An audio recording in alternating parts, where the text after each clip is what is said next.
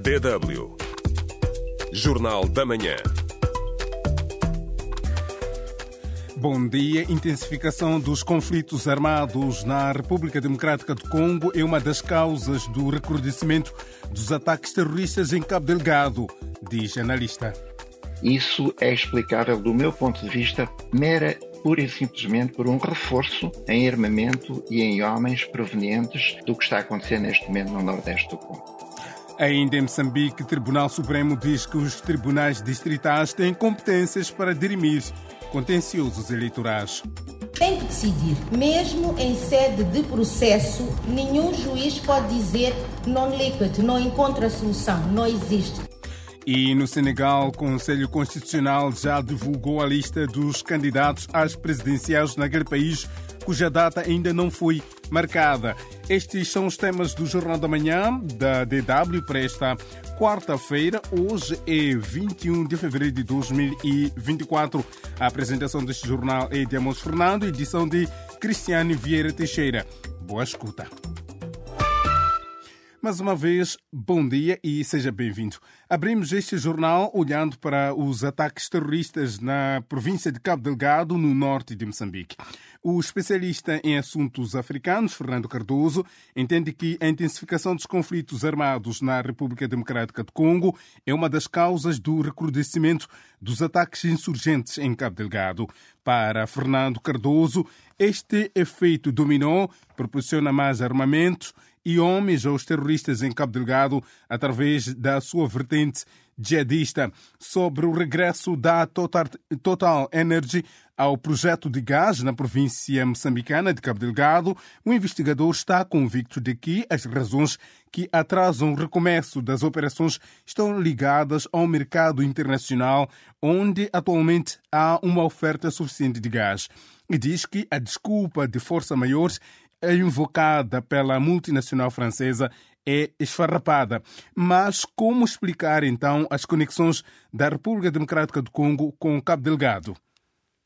Eu acho que é um, um conjunto de fatores que neste momento estão a acontecer. Um deles, não se fala daquilo que está acontecendo no Congo, é uma ofensiva das forças uh, insurgentes do M23, que são apoiados pelo Ruanda e que estão a fazer fugir os seus oponentes, que não são unicamente as forças governamentais congolesas, mas também são, em grande medida, jihadistas que se vêm juntar, vêm para o sul da Tanzânia e entram no norte. Isto já aconteceu em 2019, quando os insurgentes em Moçambique tomaram Mocimboa da Praia. Isso é explicável, do meu ponto de vista, mera pura e simplesmente por um reforço em armamento e em homens provenientes do que está a acontecer neste momento no Nordeste do Congo. Moçambique está em ano de eleições, os eh, projetos de grande envergadura uh, são congelados, normalmente é o que nós assistimos, até que o novo governo tome posse, não é? Em que medida este banho-maria influencia negativamente a situação em Cabo Delgado? A Total é uma empresa de bandeira francesa, mas é uma empresa 100% privada. Ou seja, a Total rege-se não segundo os preceitos do governo francês, embora se apoie na França quando necessita, mas sim em função dos preceitos dos seus próprios interesses mercantis. Isto em primeiro lugar. Em segundo lugar, a razão pela qual a Total parou as suas operações no Nordeste de Cabo Delgado não teve nada a ver com a insurgência. Nada. Isto é meramente uma explicação falsa. A razão pela qual a Total parou tem a ver com razões de mercado. Tem a ver com o facto de exigir uma oferta suficiente de petróleo e de gás internacionalmente. A mesma coisa aconteceu com a ExxonMobil, que ainda nem sequer começou e que tem a maior fatia, aliás, das concessões.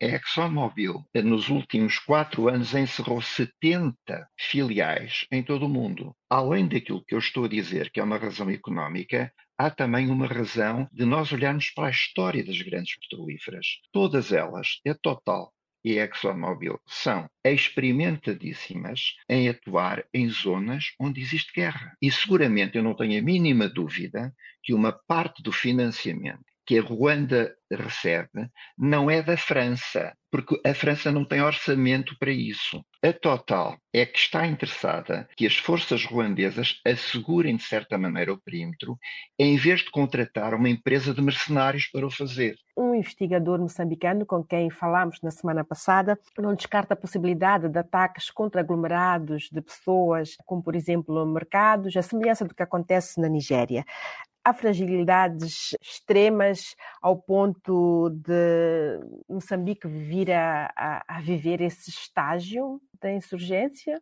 Por culpa própria, sim, não por virtude da insurgência. Vamos lembrar-nos aqui de um ponto que me parece ser fundamental e que é um ponto em desfavor do tipo de atuação dos governantes moçambicanos. Ataques em massa não haverá porque eles não são muitos, nem precisam de o ser não estamos a verificar uma situação de duas ou três mil ou quatro mil pessoas armadas avançarem relativamente a cidades. Um grupo minoritário, com moral, disposto a dar a sua própria vida, com munições, e com armas, faz fugir um exército desmoralizado de duas mil pessoas. É esta a questão fundamental. É aqui que o governo moçambicano está a falhar. Foi uma entrevista com Fernando Cardoso, especialista em assuntos africanos da Universidade Autônoma de Lisboa, conduzida por Nadia Yusuf, onde estiveram a analisar a intensificação dos ataques terroristas na província de Cabo Delgado. E nós perguntamos no nosso espaço do 22 como é que analisa o agravamento dos ataques terroristas em Cabo Delgado. Para já, Sérgio Moeleli diz que o recrudescimento dos ataques é sinônimo de que alguém não está a fazer devidamente o seu trabalho de proteger a população. Infelizmente, ao invés de tomar as ações contundentes para reverter a situação lastimosa, organizam-se périplos para saudar e cantar hosanas ao Deus que não protege o povo. Dionísio Paulo diz que o governo moçambicano deve criar mecanismos para travar estes conflitos o mais rápido possível antes que esta guerra tenha proporções alarmantes. E Zito Alexandre Rapaz comenta que o governo moçambicano perdeu o controle do conflito em Cabo Delgado. Mais comentários ainda neste jornal. Você também pode participar. Pode responder à pergunta do dia no Facebook da DW África. facebook.com barra DW Português. Estamos à espera das suas reações.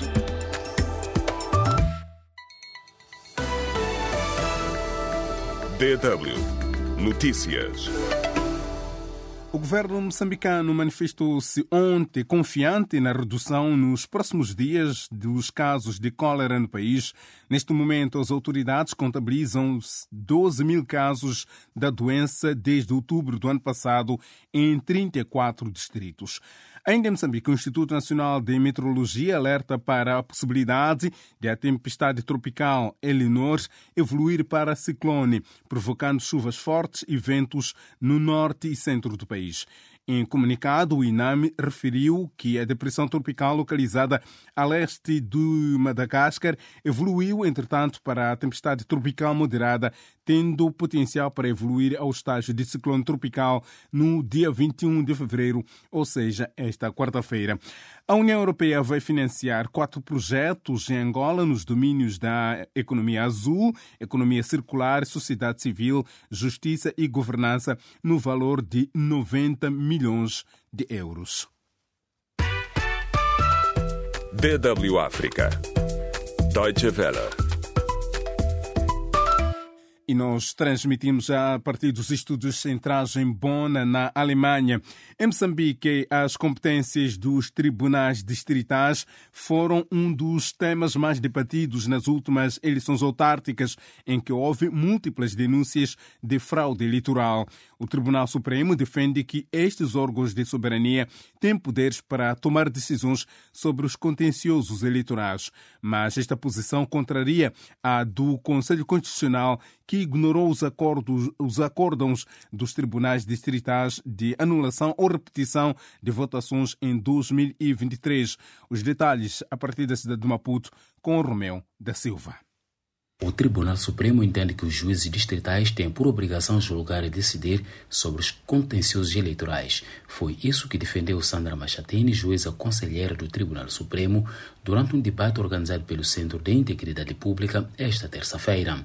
A magistrada enfatizou que não faz sentido que o papel dos tribunais distritais se resuma à recepção de denúncias de irregularidades eleitorais. Tem que decidir. Mesmo em sede de processo, nenhum juiz pode dizer non liquid, não encontra solução, não existe tem que encontrar uma solução. Obviamente que essa solução poderá não ser satisfatória e é precisamente por isso que existe o grau de recurso. Ivan Maussi, pesquisador do CIP, sublinha que os tribunais distritais conhecem melhor os dossiês do que o Conselho Constitucional, o órgão máximo de supervisão do processo eleitoral. São aqueles que têm provas, são os que recebem as testemunhas, ouvem as partes. Muitas vezes o Conselho Constitucional só julga mediante documentos que são apresentados. Não consegue, muitas vezes, manter o contato com os indivíduos que estão envolvidos no terreno. Antônio Buxanga, deputado do maior partido da oposição em Moçambique, Renamo, que denunciou várias irregularidades nas últimas eleições, pede mudanças drásticas. Segundo Muxanga, as decisões do Conselho Constitucional são perigosas. Esses senhores estão a criar condições para confrontos armados no país. Por isso, se a vida é esta, eu acho que vamos acabar com o Conselho Constitucional, o Supremo vai assumir tudo. Além disso, Arnamo diz que é preciso esclarecer e reforçar as competências dos tribunais distritais Tendo em vista votações futuras, Sandra Machatini, juíza conselheira do Tribunal Supremo, apela à sociedade civil moçambicana que ajude a melhorar a legislação eleitoral. Não a pensar no eleitor A, B ou C, na organização política A, B ou C, mas para pensar de uma forma holística, uma forma que sirva os interesses do país, não de hoje, 2014, 2024 para adiante. O diretor do Gabinete Técnico da Assembleia da República, Tanásio Chakanani, garante que foi criada uma comissão para lidar com a lei de clarificação sobre as competências dos tribunais distritais em matéria eleitoral. O grupo já foi criado e já está a trabalhar, já existem propostas das bancadas parlamentares e que nos próximos dias vão começar a fazer este exercício. Na quinta-feira, o Parlamento vai reunir em sessão ordinária pela primeira vez em 2024. Romo da Silva, DW, Maputo. Mais informações sobre Moçambique em www.dw.com/moçambique, sem cedilha. O Conselho Constitucional Senegalês publicou nesta terça-feira a lista atualizada de 19 candidatos presidenciais. O documento exclui a candidata Rose Wardini, que anunciou na segunda-feira a intenção de se retirar da eleição. O anúncio acontece numa altura em que ainda não foi marcada a nova data para as presidenciais. Inicialmente, as eleições estavam previstas para 25 de fevereiro, mas, a 3 de fevereiro, o presidente Macky Sall anunciou o adiamento do escrutínio, o que desencadeou uma onda de protestos no país. Na semana passada, o Conselho Constitucional anulou a decisão do presidente, vetou a prorrogação do mandato de Macky Sall até a tomada de posse do seu sucessor e solicitou às autoridades a organizar as eleições o mais rápido possível. Macky Sall garantiu que vai respeitar a decisão do Constitucional, mas pretende auscultar os autores políticos nacionais antes de marcar a nova data para as presidenciais. A sociedade civil e os candidatos presidenciais querem que as eleições aconteçam antes do dia 2 de abril. Este apelo foi feito na segunda-feira. De Thieful é um dos signatários do apelo. A posição republicana que temos é a de fazer tudo o que for possível para que esta eleição, assim como a entrega do poder, possam ter lugar antes do dia 2 de abril, data do fim do segundo mandato de Macky Sall. Para Mamadou Lamine Diallo, presidente do partido TEC e também candidato às presidenciais, não é negociável. 2 de abril é o fim do mandato de Macky Sall. Pouco mais de 300 presos políticos que haviam sido detidos desde 2021 nas agitações políticas no país foram libertados. Nesta terça-feira, a ministra da Justiça senegalesa, Aissata Tal Sal, negou que as pessoas tenham sido detidas por motivos políticos. As razões que as levaram à prisão nunca foram políticas. Para todas estas pessoas havia infrações de direito comum. Os juízes basearam-se no Código Penal senegalês para as prender. Portanto, refuto o rótulo de presos políticos. Dois opositores políticos do atual presidente Macky Sall, Ousmane Sonko, e o seu braço direito, Bassirou Faye, estão detidos há meses. Questionada sobre a possível libertação destes, Aissata Sall respondeu. Tudo é possível, selon la loi. Tudo é possível de acordo com a lei e com os procedimentos. O facto de ser candidato não é uma condição para a liberdade provisória. DW Notícias. O secretário de Estado dos Estados Unidos, Anthony Blinken, chegou ao Brasil esta terça-feira para a sua primeira visita oficial ao país em meio a uma crise diplomática entre os governos do presidente Lula, dizia Luiz Inácio Lula da Silva, e do primeiro-ministro israelita Benjamin Netanyahu. Blinken reuni, vai reunir-se hoje com Lula da Silva e depois vai participar da reunião dos ministros das Relações Exteriores do G20 onde se encontrará com o ministro das Relações Exteriores da Rússia, Sergei Lavrov, pela primeira vez desde a morte na prisão do opositor russo Alexei Navalny. O presidente da Ucrânia, Volodymyr Zelensky, alertou nesta terça-feira que o atraso nas entregas de armas dos aliados ocidentais está a abrir a porta para os avanços no campo de batalha das forças russas e a tornar a luta dos ucranianos muito difícil. O primeiro-ministro da República Democrática do Congo, Jean-Michel Samba Lukonde, apresentou nesta terça-feira ao presidente do país, Félix Tshisekedi, a sua renúncia ao cargo. Lukonde optou por ocupar o seu assento na Assembleia Nacional, conquistado nas eleições de dezembro do ano passado, em vez de continuar no governo. Ainda na República Democrática do Congo, a França denunciou ontem os ataques à integridade territorial da RDC e apelou ao Ruanda para que cesse todo o apoio aos rebeldes do movimento 23 de março, ou seja, M23, e se retire do território congolês. Termina hoje a apreciação pelo Tribunal Supremo de Justiça de Londres do recurso do fundador do portal Wikileaks, Jam Assange para evitar a sua extradição para os Estados Unidos da América. Ele é acusado de violar a lei de espionagem depois de divulgar documentos confidenciais norte-americanos. DW Espaço do Ouvinte. E dissemos na abertura deste jornal como tema de destaque que a intensificação dos conflitos armados na República Democrática do Congo é uma das causas do recrudescimento dos ataques terroristas em Cabo Delgado, defende o analista Fernando Cardoso. E no nosso espaço do ouvinte, na nossa pergunta do dia, também queremos saber a sua opinião como que analisa o agravamento dos ataques terroristas na província moçambicana de Cabo Delgado. Ares Cacinda Cacinda diz que, para já, o governo moçambicano está a perder o controle do conflito no norte do país, especificamente em Cabo Delgado. Njanji Tunjanji diz que os recursos estão agora em causa para que haja este conflito. Diz este nosso internauta que a situação de Cabo Delgado chama a atenção aos líderes africanos. Quando se descobre um recurso valioso, é crucial que tenham atenção na assinatura dos acordos bilaterais sob risco de hipotecar as suas nações. E depois, Regina Cortes diz que já passou a hora de terminar com este conflito em Cabo Delgado, que está a dizimar muitas vidas e também a colocar em desespero muitas pessoas naquela província do norte de Moçambique.